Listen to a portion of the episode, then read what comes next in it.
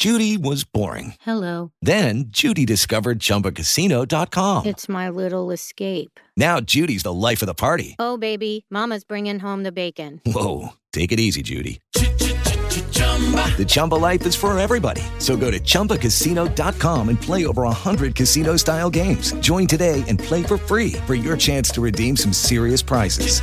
chumba ChumbaCasino.com. No purchase necessary. Void where prohibited by law. 18 plus terms and conditions apply. See website for details. Bible Geek here, Robert M. Price, coming to you with a bunch of great questions and eh, so-so answers. I'd just uh, like to uh, let you know I've uh, been doing Bible Geeks, but not as often as I would like because of writing. I did finish up Holy Fable, but I'm uh, into the uh, Bart Ehrman interpreted book now and having a lot of fun with it. And uh, I'm I'm sorry that that's uh, uh, caused me to put uh, the geek on the back burner, and uh, I'm going to try to get more of them in. But I have done a couple of them recently, and you may not have heard them because of Dropbox problems, and I'm not sure you're going to hear this one on the usual channels either. I- I'm not sure if I've cleared up the Dropbox problem. I hope I have, but we'll have to wait and see. Uh, I one of them that didn't make it out of that to uh, John and uh, Serjan was, uh, I think, June 29th, and it's since been posted uh, on Facebook, the link, uh, and uh, I'm pretty sure a lot of you have uh, have managed to listen to it there. And another one on July 24th uh, seemed not to make it out, and that will very shortly be posted. Uh, if this one doesn't uh, manage to uh, follow the usual rules, uh, it'll come out there too. Tell you the truth, I don't know uh, how many people will miss it that way, and I hope they don't. Uh, but I figured I better go ahead and do something rather than just waiting until I was sure it was ironed out. At least it gets out there in, in some manner. Uh, I'd like to also just mention a couple of things uh, in the works. I'm being interviewed tomorrow evening by the uh, Free Thought Prophet uh, podcast, and uh, I'm not sure when it will air, but I'm sure I'll be given the link and I will pass that on, at least on my Facebook um, account and uh, then uh, a couple of days from now, the uh, the guys Joseph Nanni and uh, his crew are coming down from Toronto uh, to uh, film some bits and pieces of me in my home lair, which I guess means I'm to have to clean the joint up, and um, this will be. this will enable him to get the second installment of the Gospel according to Price up and running. So thought you might be interested in uh, in knowing that. Carol and I are working on uh, our uh, Patreon programs and so forth, and we're we're thinking that for people at the fifty buck level, we're gonna uh, quickly, and we think the first Friday of September. Uh, at 8 o'clock, we're to have our first Heretics Anonymous uh, group via Google Hangout.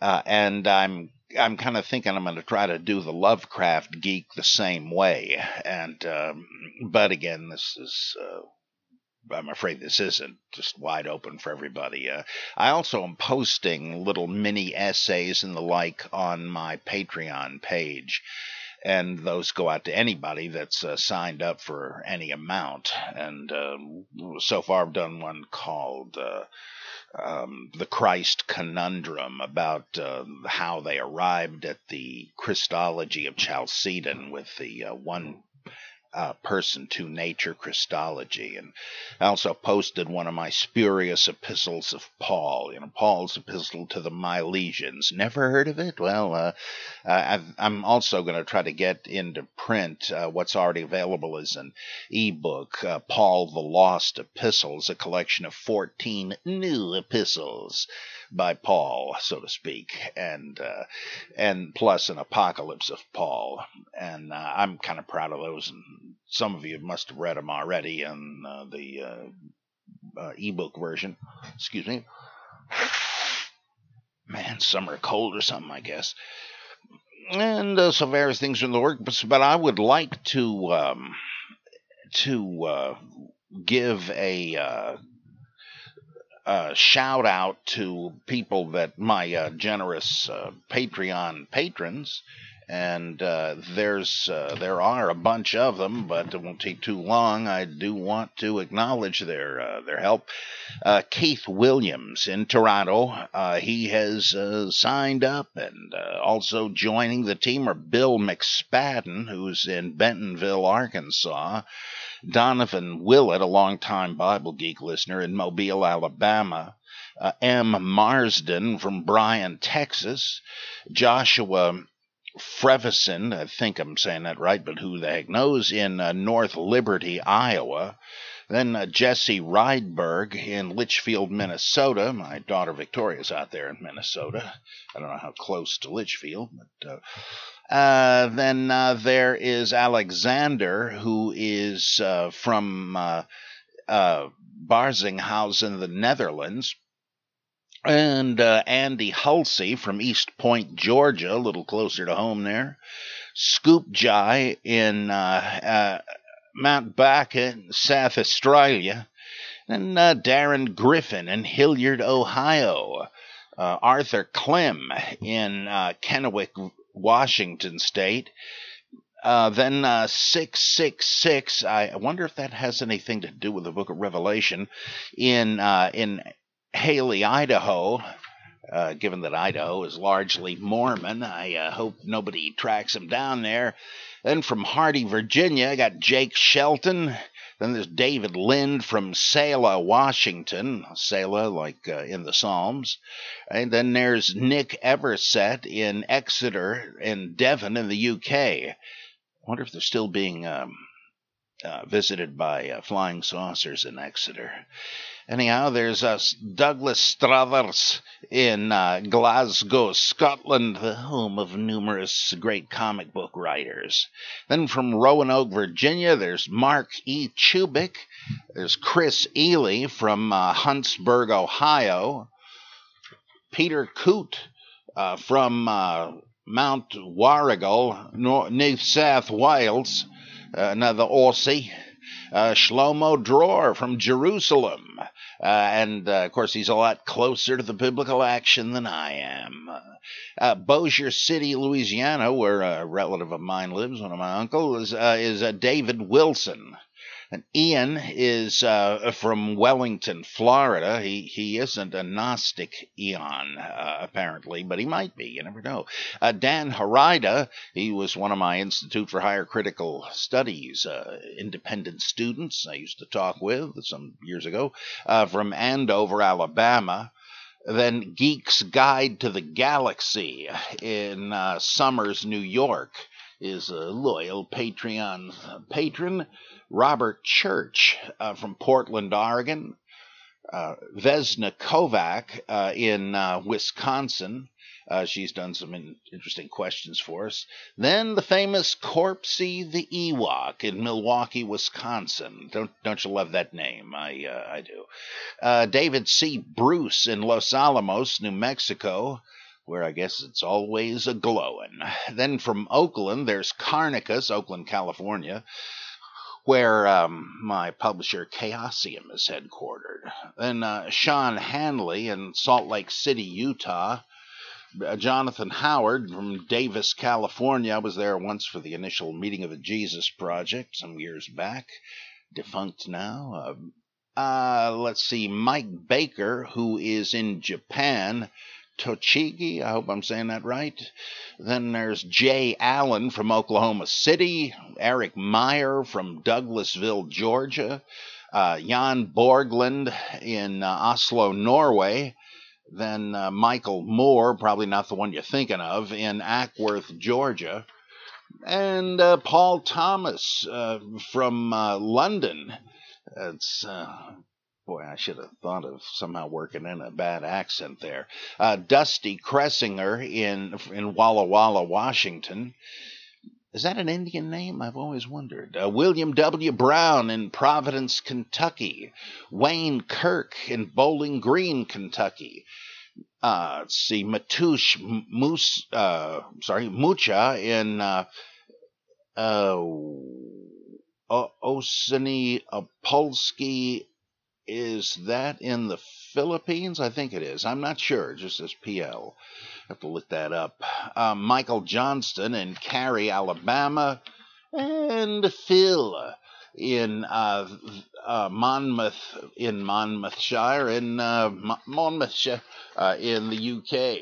So uh, that's the latest. I, I, can't do that without thinking of the glorious old days when I would consume hostess cupcakes while watching Romper Room. Any of you uh, old enough to remember that? At the end of it, Miss So and so, whoever the heck she was, would uh, hold up the magic mirror and say, I see out there Charles Manson and Pol Pot and all the other avid um, viewers. Uh, so I, I don't pretend to have a magic mirror, though you never know. I might just be concealing the fact. Okay, uh, now on into the rain barrel. I'm afraid I somehow don't have the name of the questioner, but you know who you are. Would the birth narratives of Jesus be evidence for an oral tradition of Jesus? Since the birth narrative is not in Mark and is found in both Matthew and Luke, we can assume that they got it from some common source. I wouldn't be too sure about that. Also, we can assume that their source was vague in the details because both Matthew and Acts have all the actors but transpose the dialogue on the common parts. Do you mean Matthew and Luke? Uh, where the stories differ outside of the common elements, we can assume that there was a unique source or an artistic license in its rendering. The story had to come from somewhere for Joseph, Gabriel, and the Holy Ghost to be mentioned in both works. How do you explain the birth narrative and the oral tradition from a mythicist viewpoint? I know this is outside the Bible, as most theology wanders from it in mysterious ways, but I'll ask it. Oh, I'm sorry, this is. Uh, uh, this is a second question. Uh, I uh, personally don't think that as a whole the two nativity stories are based on oral tradition. One dead giveaway in Matthew's is that the whole thing is constructed around Old Testament passages, uh, of which the events of the nativity are taken to be the esoteric referent. Uh, how do we know that Jesus went into Egypt with his family? Well, because Hosea 11:1 says so out of Egypt I have called my son. How do we know Jesus was virginally conceived? Well, because uh, the use of the Septuagint of Isaiah 7:14, "Behold, a virgin shall conceive," and and uh, how do we know that there was a slaughter of the innocents in Jerusalem? Well, because Jeremiah said something about Rachel weeping for her children. Well, none of these things had anything remotely having to do with Jesus, the New Testament, or the Gospels, back in their um, uh, original contexts, and it seems like that he Matthew has constructed the story around these uh, these formula quotations, as Krister Stendahl called them. Um, with Luke, there is a similar problem. There are chronological and political, I guess I should say, improbabilities that imply someone is trying to patch something together, like the the confusion over when Quirinius was the Roman governor of Syria, uh, because he he was um, on duty in six AD, whereas Jesus would have been born in between 4 and 6 BCE, uh, according to the data he himself gives about who was reigning in what area at the time. Uh, and so uh, it's it's incoherent. And then how does he get Jesus' parents to uh, to Bethlehem so they can fulfill another prophecy? And of course, Matthew does have this, but they have gotten that the Bethlehem thing um, out of uh, common exegetical tradition, but not necessarily a common oral narrative. That's a key point. Well, Luke has they Luke and Matthew have. Uh, the, the, Mary and Joseph get to uh, Bethlehem and then to Nazareth in completely opposite ways. Uh, in uh, Luke, they live in Nazareth but go to Bethlehem to register for the census and then come back home to uh, Naz- uh, to uh, to Nazareth. That's his way of explaining, well, he must have been born in Bethlehem because of the prophecy, but he was known as Jesus of Nazareth. So how do you get the two together? Well, that's his way. Matthew figures, no, Mary and Joseph uh, lived in Bethlehem, and then they had to flee to Egypt because of Herod's goon squad.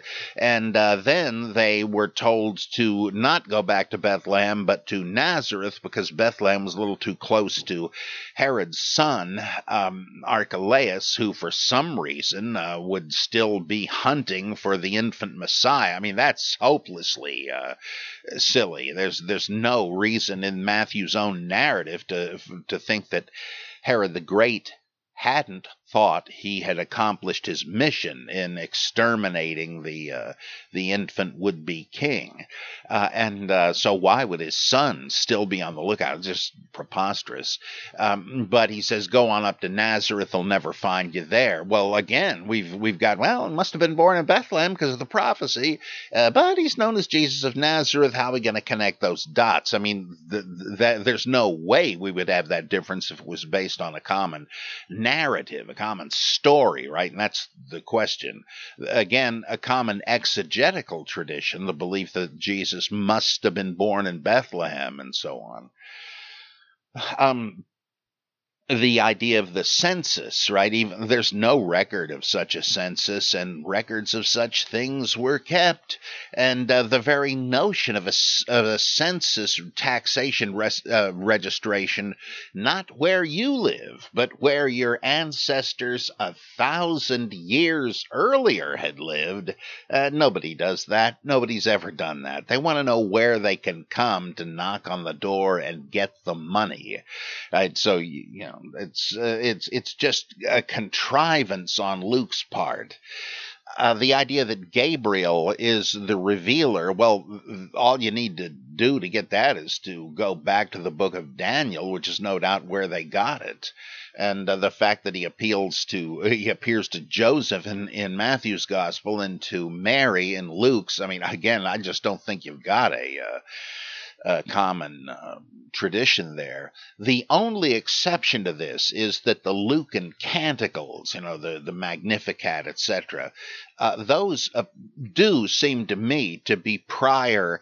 Uh, texts, uh, hymns of the Anawim, as they're called, the, the pious poor of Israel.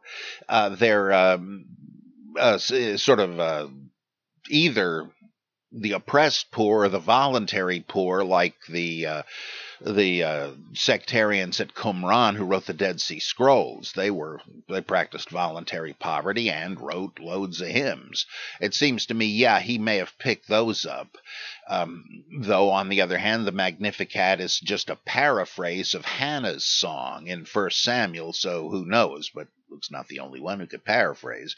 But those may well have been bits of oral tradition um, the nativities of John the Baptist and Jesus in Luke uh, are often thought to have stemmed from the nativity traditions of both the Christian and the Baptist sects.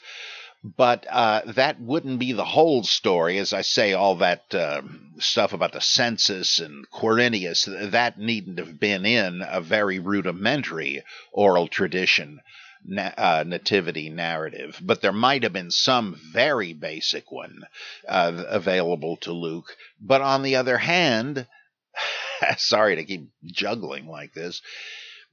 The uh, par- the stories of uh, Jesus and John the Baptist are uh, uh, based on the nativity of Samuel in First Samuel, as I've just indicated, with a similarity between the Magnificat and Hannah's song. So, on the whole, I, I don't think there's much common oral traditional material in there.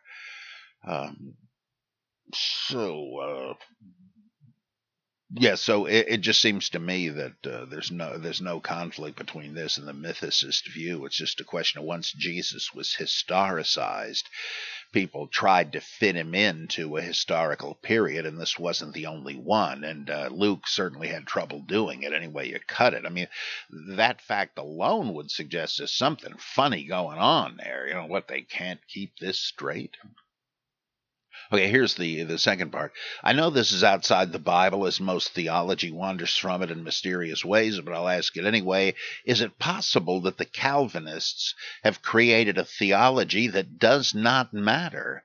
If Calvinism is correct in which God, prior to the formation of the universe, took a daisy with everyone's name on the petals and plucked them. As he plucked them, he must have muttered something like, I love not this one a hundred times or more, to everyone. Uh, um, uh, he says, I love this one. You know, he loves me not, loves me. When he was all done, he took the loved petals and preserved them in a book as a ticket to, into heaven. In that theology, does theology even matter? Since there's nothing uh, the plucked and tossed can do to be saved, and the plucked and preserved can do to be unsaved, what further value can theology have? Uh, yeah, I, I think you have a real point there. Uh, it, it seems utterly arbitrary, and um, I believe the decretal Calvinists in Geneva or wherever it was said that the electing and and well the double predestinarian decrees for reprobation or election must proceed from the very nature of God that it isn't exactly a choice, it's a free choice on God's part in that he is obeying the law of his own nature. But it appears that uh, his his decrees are logical extensions of his nature, which sort of implies he couldn't have done anything else.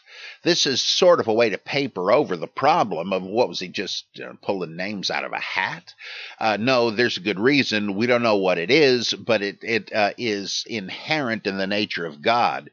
That may prove too much. Of course, there's no proof, but that may be a dangerous argument to use uh, because you're you're tipping over into the more or less stoic uh, predestination doctrine of Spinoza, who said that every that God is not really a person at all, that everything that happens is an extension of the divine nature and happens necessarily.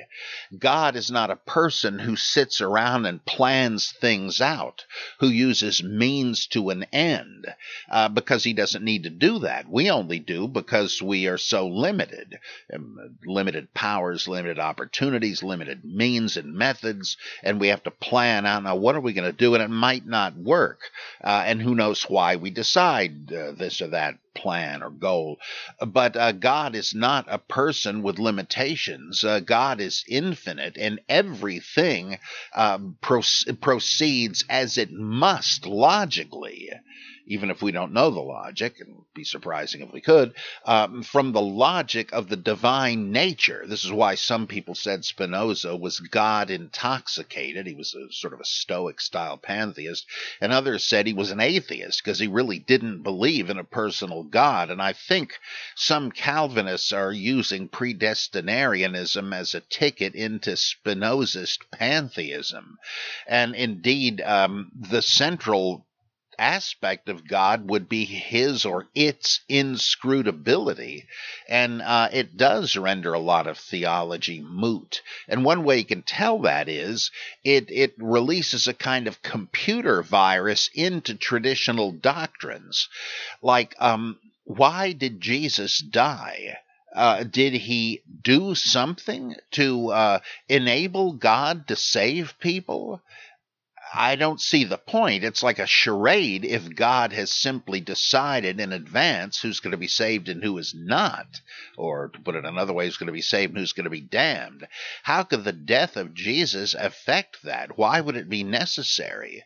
And uh, and if you think that he did destined, the, the damned to be damned, and and so on. Why would Christ, and and suppose his death did avail somehow for the elect? Did he not die for the whole human race, as the New Testament seems to say? I mean, it just becomes a huge mess. Uh, if you are predestined, but you can't really know it, you know what? It's like uh, Scrooge says in A Christmas Carol, Why show me these things if I am beyond all hope? It just seems like, okay, if it would make a bit more sense if you said God is like the novelist and we are characters in his novel. Well, that implies God is not uh, a character in the story. He's behind the story and controls the story. But the the you don't have a character saying, "Gee, I wonder if I'm going to make it out of this by the end of the book." Uh, I, I, only wish I knew what the author had planned for. It's ridiculous, and I think, yeah, that uh, Calvinism does create uh, anomalies and paradoxes that that cannot be sanctified with the euphemism of mysteries. Oh yeah, when we get to heaven, we'll find out how that works. Forget it. Acapulco J says the word evangelical has been all over the mainstream media for the last 10 months actually started getting currency during Jimmy Carter's time, but you're right. Now they're talking about it as a voting block. Okay. Every time I hear it, it reminds me of your recounting the teaching experience you had with Bible Belt kids. Had minimal knowledge of the Bible. Uh, could you recount that story for us? It was a real treat, and I'm sure all who have heard it would love it being retold. Also, those who never heard it would appreciate it. Okay, Jay. I was uh, just starting out teaching at Mount Olive College uh, in oh, about 40 miles from here, where in, in North Carolina, back in uh, January of '85, and uh, this is, of course, the Bible Belt. And uh, all these kids were either Free Will Baptists or Southern Baptists or Pentecostals, some Methodists, and so on. And uh, those, they're all biblicists, right? You, the Bible said it, I believe it, that settles it. Um, and, and they go to Sunday school and all that. So I figured, well, they may well be up on their Bible, and that would be great because uh, you could you could take certain things as read. So I gave them. I used to give them a no credit, uh, no demerit. Um, Bible knowledge quiz, which I shortly knew I'd better rechristen the Bible ignorance quiz. Not that I called it that uh, to anybody else where I asked basic things like, uh, when would you guess the, the New Testament was written? Um, or how many, uh, or can how many of the Ten Commandments can you name? Uh, who are the apostles? What are the epistles? How many gospels are there? And uh, I was just stunned at the complete ignorance uh, they they had no idea how many gospels there were or what gospels were. Ditto with the epistles. Um, the uh, the apostles. I, I, I they might have had better luck on that, but I couldn't be sure. Somebody thought that the New Testament had been written in the 19th century. I asked, what do you think was the original language of the New Testament? English? Uh, um, the commandments, some of them couldn't list a single one. And of course, I'm not looking for strict wording here, right? Just what's it telling you to do or not do. Uh, one of them, one kid said, Thou shalt not drink. Uh, not in the Bible, I'm afraid. And uh, I, I, think maybe somebody, it's been a long time, uh, somebody might have said, uh, Thou shalt not have premarital sex. Of course, that doesn't come up. Uh, oh boy, I was really shook. And believe me, that was only the beginning of sorrows. Uh, the the performance on tests. oh my God, the cheating from all these pious kids.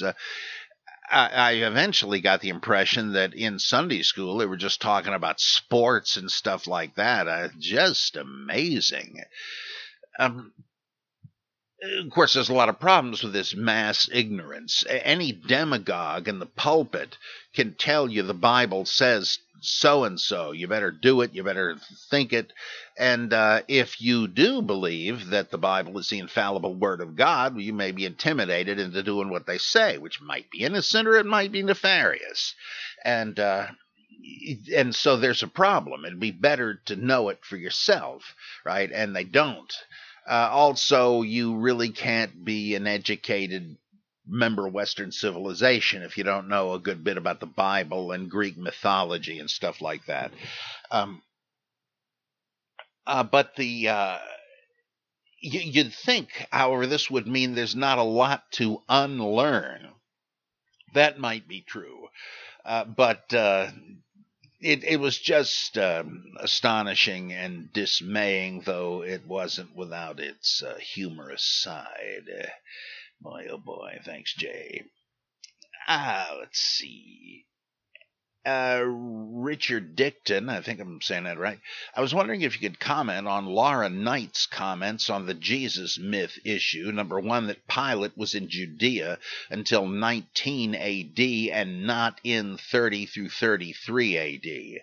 Two, John the Baptist died, beheaded, in 36 AD. These are nails in the coffin, if true, for the myth theory.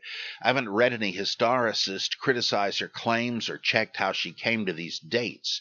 Can you please comment on these claims? On the other hand, if you've not heard her claim, she has a website on Pilate, Caesar, and Jesus, and YouTube interviews with SOTT Radio on the Jesus myth.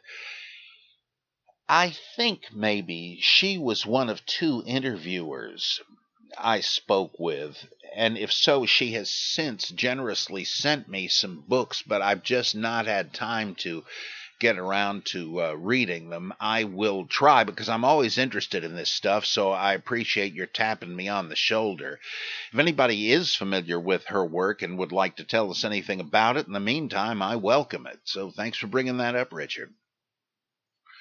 Ryan from Kansas says, "My question, John 3:36 says in the English Standard Version, um, whoever believes in the Son has eternal life. I'm assuming the Gospel of John is by John Wayne. Uh, whoever does not obey the. Yeah, has eternal life. Whoever does not obey the Son shall not see life, but the wrath of God remains on him. According to standard Protestant theology, belief in Jesus grants eternal life, and disbelief or disobedience results in eternal punishment in hell. But here's the thing if one is punished eternally in hell, doesn't that mean that person has everlasting life? It would be a oh boy, you hear the sirens out there. I think it's the KJVGB, the uh, King James Version uh, Secret Police. They heard me reading from a non KJV Bible. Anyway, um, it would be a painful and awful life, sure, but eternal punishment presupposes eternal life, doesn't it? So, therefore, doesn't this mean that everyone has everlasting life, whether you believe in Jesus or not? Do theologians and apologists ever discuss this? Is there even a contradiction?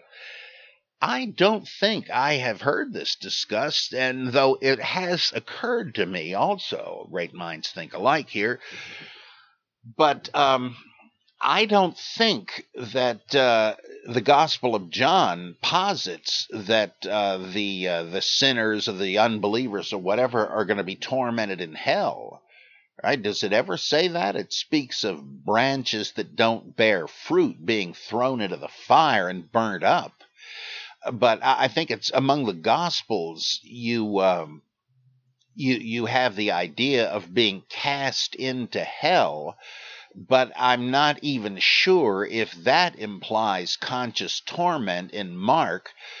Um, I don't. Well, Luke has um, has uh, post mortem suffering in the story of Lazarus and the rich man. Some people would try to weasel out of that, saying, "Well, it is a parable," but I, you know, I I don't think that really works. I think the um, point of the teaching there is if you think somebody could be uh, saved by uh, a miracle, seeing a miracle, you, are crazy. They they uh, they've already got enough to, in the scripture to tell them that they ought to repent, uh, and and so they won't avoid, uh, so that they won't come to this fate. The guy says, who's roasting in hell, right? So I think Luke did believe in it. Matthew did. Um, it kind of changed my mind on this one because when he says in a number of parable conclusions that he adds that the bad guys will uh, be cast into the oven or the outer darkness or whatever, and they'll be weeping and grinding of teeth. Uh, that that uh, does seem to imply conscious suffering, and especially Matthew twenty-five, the sheep and the goats thing. What is the point? Of um, saying that the fire prepared for the devil and his angels is eternal if it's just going to consume you. Because remember, we're talking about the final judgment, not judgment immediately after death, as in Luke, though even there it implies fiery torment. But uh, if you're being thrown into this fire that will go on forever, you know, why do you need that if it's just going to destroy all the wicked in one big gulp? Um, but I don't think John says anything about this, nor do the Pauline epistles, which just speak of resurrection or being dead.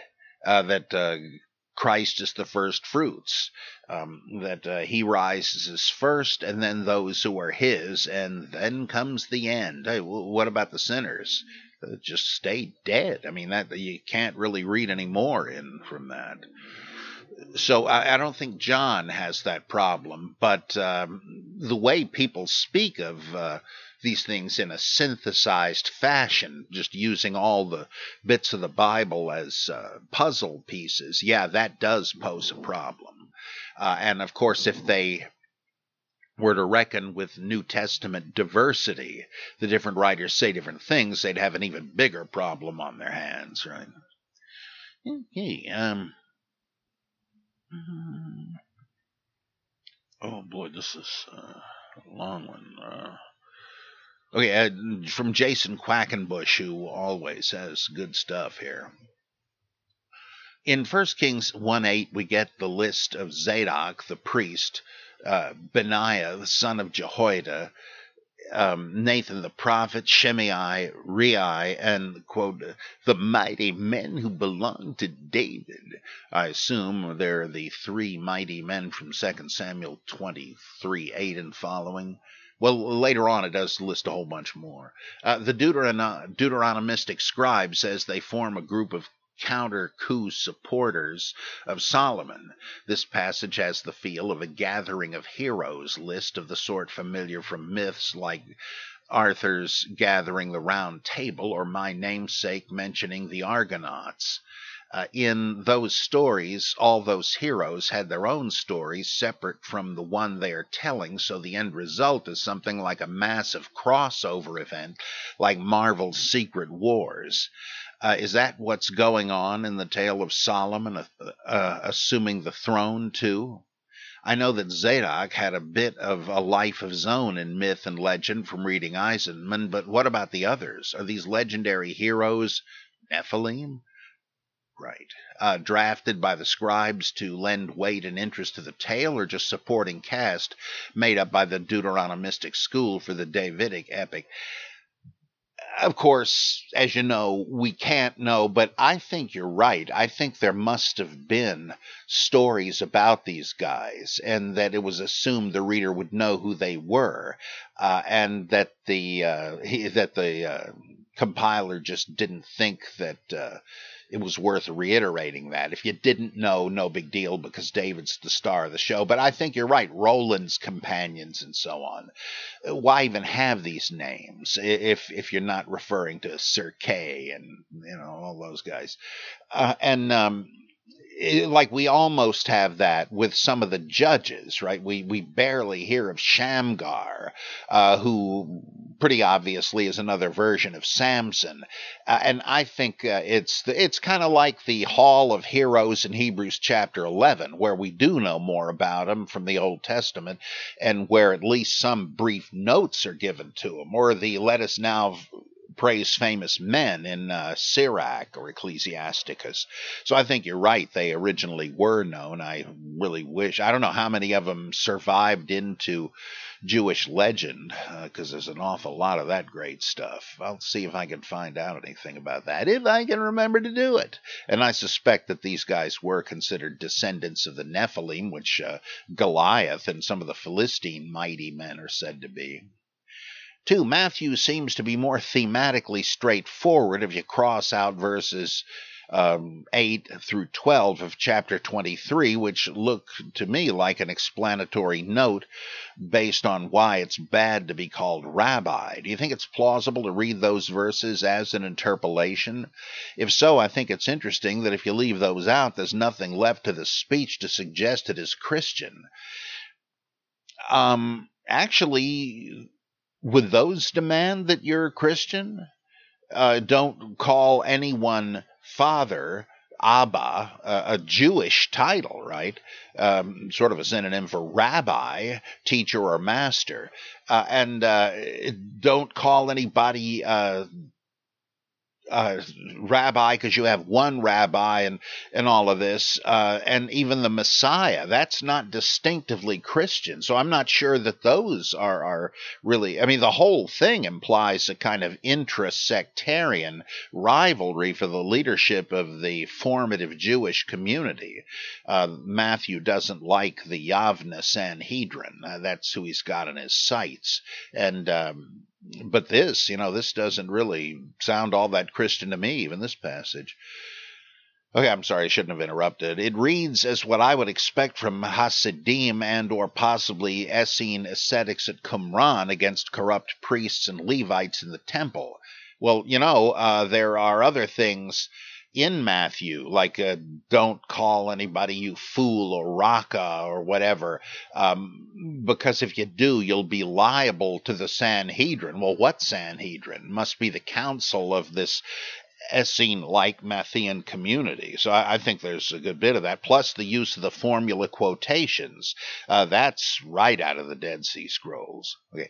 I understand also that big chunks of this are Q passages paralleled in Luke 11:39, but used in a significantly different order. A lot of the denunciations of the Pharisees in in Luke, uh, in Matthew 23, are paralleled. About half of them in in the Q material in Luke um, okay, uh, it's used in a significantly different order, dealing with the Pharisees and the scribes or lawyers in separate condemnations, unlike uh, how uh, Matthew combines the critiques into one. The Matthew version seems more like a complete literary unit uh, to me, although I'm not really sure what is giving me that impression, and therefore I take it to be less edited than what Luke does with the material. Speculative though it may be, could this be evidence that Q, whatever it was, originated with Essene, Ebionite zealots uh, who had left Jerusalem for the wilderness and um, were later drafted into the Christian cause. Yeah, it, it, could be. It could be. In fact, I think Q was originally a Cynic document, but in the Middle East, I'm not sure there would have been a huge amount of difference. Uh, you could have Jewish cynics. Uh, and uh, so, and a lot of this would make a, a lot of sense that way um, see, three, I was going through the New Testament looking specifically for all the mentions of John the Apostle because I'm chasing a theory that he's really just a reimagined and subordinated version of John the Baptist. I noticed as I was doing this that almost without exception, whenever John is mentioned as an apostle, he seems to have been pushed out of the limelight by another apostle, and this seems to me a prime candidate to apply the criterion of redundancy as I understand it. Exactly right night, reconstructing then several stories, including Paul's visit with the pillars in Jerusalem, Galatians 2 9, the Transfiguration, Mark 9 2, Peter healing the lame beggar, Acts 3 1 through 11, the mission to Samaria and the debate with Simon Magus, Acts 8 14 through 25, and Peter and John's address to rulers elders and scribes, Acts 4 13 through 31, all episodes where John seems to be standing around in the background twiddling his thumbs and has no good reason to be there. It seems that with these stories, John has been pushed out of the way, first by James, uh, then by Peter uh, in each legend. I've been looking for more examples, but I'm guessing if I'm correct about this, it's something someone else might have noticed first, and I wonder how it suggests reconstructing these stories that were originally about John. And if you think I'm right that John the Baptist is the original protagonist of these stories. But if so, how can we make sense of John the Baptist being incorporated as a precursor figure as well as this disciple of Christ wandering around proselytizing and performing healings? Um, I don't think you the, the idea that it was John the Baptist really follows from the redundancy business. Uh, it it seems to me that what John is um, now shown as a sidekick doing these missions are not the sort of things we elsewhere associate with John the Baptist.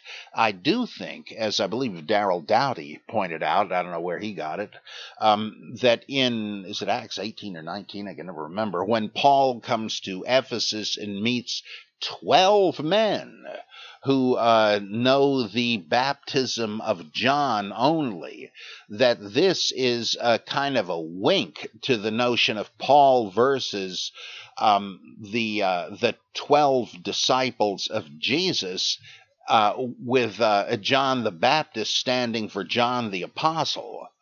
Uh, and uh, I think there's a pattern. Uh, if you compare the book of Acts with the second century Acts of John, I, I have a, an article on this. I think it's part of my the amazing colossal apostle, I think there was an attempt by early Catholics to scrub the foundation stories of uh, the churches in Ephesus and so on at the hands of Paul crediting John with them instead because Paul was claimed by heretics in the area as their founder. And Luke doesn't like that. He's a Catholicizing writer, but his strategy is to rehabilitate Paul and make him uh, a, a, a, Catholic, uh, so to speak, a Christian who accepts the Torah.